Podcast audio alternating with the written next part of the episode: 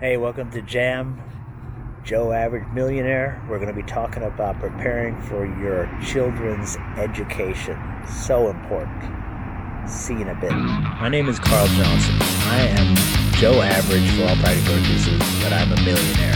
My wife and I are millionaires. We're multi-millionaires. All I right, guys. drive a nice car. This is Carl Jam. I live in a nice house. Joe Average Millionaire here. I'm sitting out at a coffee shop right now. It's wonderful. The weather's beautiful.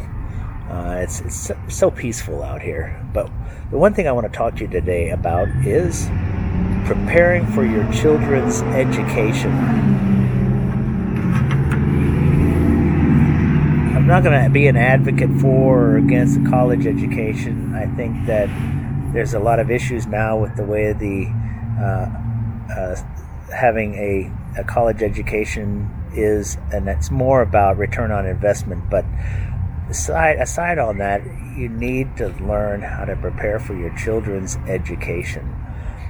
I have some friends. There's some friends that they go out there and they're putting they their kids absolutely have to go to school. And I have a friend that even put in his will that his son will not will only receive portions of his uh, uh, inheritance based on the uh, level of education he gets. If he goes, if he decides not to do anything and and doesn't get an education, then he isn't going to receive anything, which is one way to go. The, but that's if you have a, a, a, a large amount of wealth. Um, the other thing is there's some people that are just, hey, we can't afford to pay for your school anymore, and so you're not going to have any. So you're, you're on your own. Um, and those are the two different extremes that there is to it. But really, what it comes down to is you need to take care of your business first.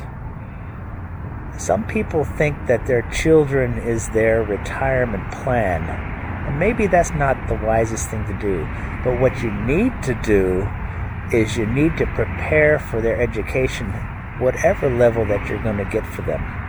And that doesn't mean, uh, um, it doesn't mean, you know, coming out of your pocket.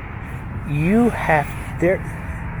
You need to sit down with your children for the start part of it and work out what exactly do they want to do.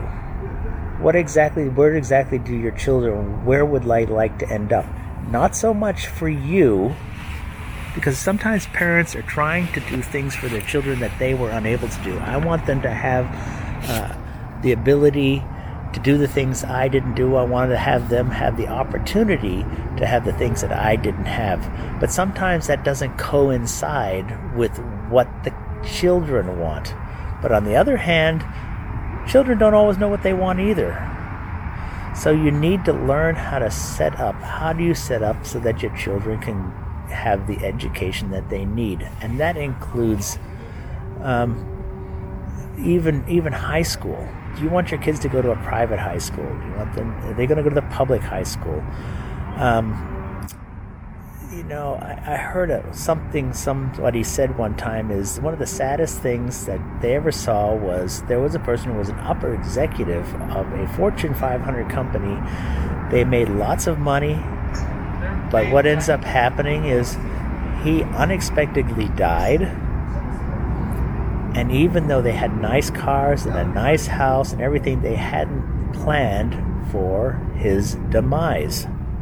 And so here is the wife sitting in there with an accountant and a planner decide with them telling him you need to sell your house you need to sell your cars you need to take your two children and you need to move into a an apartment put your kids into public school and their life has changed all because they may have looked good and smelled good but they were rotten on the inside you hear that? They were rotten on the inside, and that's not what you want to have happen. The other thing is the government has some ideas of what you need to provide for your children based on your income, and I guarantee you that it's not gonna be, it's gonna be a lot more than what you think it should be. And your kids are to have to qualify for things. There's places that you can put your money. There's different types of government programs. There's insurance products that allow you to put money aside and grow money for your children's education. There's grants and things. There are programs. The one there's another thing that I noticed is that people they start going to college is building a resume. They, your children need to build a college resume to get into college just because you, you, want your kid to go to Harvard or any of the Ivy League schools. Maybe those schools are maybe an, an, idea, but maybe maybe those aren't exactly the right schools for them, and they need to find an interest that they're interested in. You need to sit down with your children and help them discover that. Um, one thing my dad told me is find out the type of lifestyle that you would like to live and then find a career that pays for that lifestyle. That means if you want to be living in a, a multi million dollar home and you want to have multi million dollar houses, uh, cars, and you want to be a jet setter, well, going to school and becoming a social worker obviously is off the plate. Don't fall for the trap that these school counselors tell you is that it doesn't matter what you do and it, as long as you're happy. You know, yeah, that that is a fallacy. So there are things that you need to do to financially educate yourself so that you can make sure that your kids are taken care of. What happens if you die or one of your spouse if your spouse dies how will they end up how will your kids children be taken care of? There's a thing in the financial uh, industry called the dime method. And that is determining how much insurance that you need. Dime the dime meaning uh, um, it's an acronym um, and the last part of e is education if something happens to you, are your kids educated, able to get an education? You know, the saddest thing you ever hear is about, and you, and you heard this from many, many years ago, that you have a, a person that came from a family of five kids, and, and the oldest kid, the dad or mom died, the dad died, and so mom was taking care of it. The the oldest kid dropped out of school when he was 14 or 15 years old or 12 or 13 years old and went out and sold newspapers, did whatever they did and brought fam people back, kids fam money back to the family and they sacrificed their future so that the younger siblings could have a future. And this is one of those things that you'll hear about from kids from like the uh, 1920s and 30s and many, many years ago.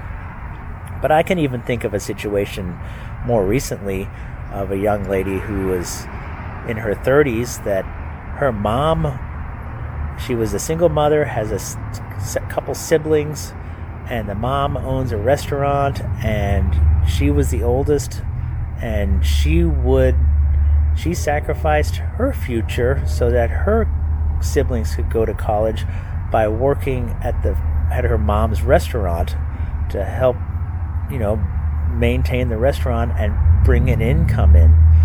So you know and and so what happens and so you got to think about this from the point of view that that may be all well and good but now you may have an older sibling that sacrificed themselves and the other siblings may went on to become doctors and attorneys and, high income producing people but this other person sacrificed themselves uh, is the fam are the kids going to take care of that person that had helped them through you know, it's wonderful to think that they would, but how many cases does that really happen? So you end up with one person being utterly broke or poor or just not building up to their own, ex- uh, uh, coming up and, and, and building a life that they had wanted to, all because mom and dad didn't prepare for the children's education. Um, and that's that's in death for money, but also there's there's programs out there where kids and I talked about, I touched on this a little bit earlier where if your children if you if they want to go to if you want them to go to college that they build that financial resume so they can get into the college of their choice. You know when i went to college i think when i got to i went to a, prep school a college prep school but you know i didn't even think about college i mean there were kids applying to colleges when they were juniors and when I got to be senior, I really wasn't thinking about that kind of stuff. And the only reason I chose the college that I went to was because a friend of mine had gone to a university or college and they put my name in there and I kind of got chosen by default. And they contacted me and that's where I decided to go. Had I really been on the ball, I would have probably been able to apply to many different colleges to decide where to go. But you know what? There wasn't anybody there to kind of handhold me and, and show me what I needed to do. And I kind of didn't know what to do. So, prepare for your children's education.